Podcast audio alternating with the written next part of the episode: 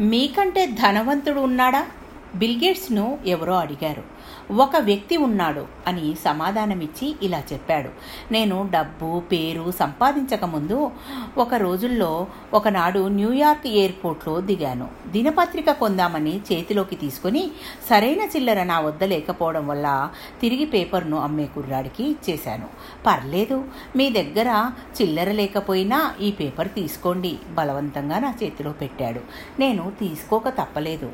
మరో రెండు సంవత్సరాల తర్వాత చాలా విచిత్రంగా మళ్ళీ అదే ఎయిర్పోర్ట్లో అదే పేపర్ కుర్రాడి వద్ద మళ్ళీ దినపత్రిక కొనాలని ప్రయత్నిస్తే నా వద్ద చాలినంత చిల్లర లేకపోయింది.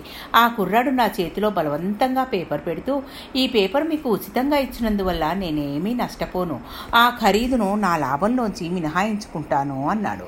ఆ తర్వాత పంతొమ్మిది సంవత్సరాలకు నేను బాగా డబ్బు పేరు సంపాదించిన తర్వాత ఆ పేపర్ కుర్రాడి కోసం వెతికాను నెలన్నర తర్వాత అతడు దొరికాడు. నేనెవరో తెలుసా? నాకు ఉచితంగా దినపత్రిక ఇచ్చావు ఒకసారి అడిగాను.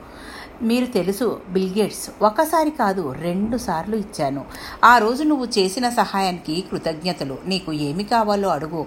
నీ జీవితంలో పొందాలనుకున్నది ఏదైనా సరే నేను ఏర్పాటు చేస్తాను సార్.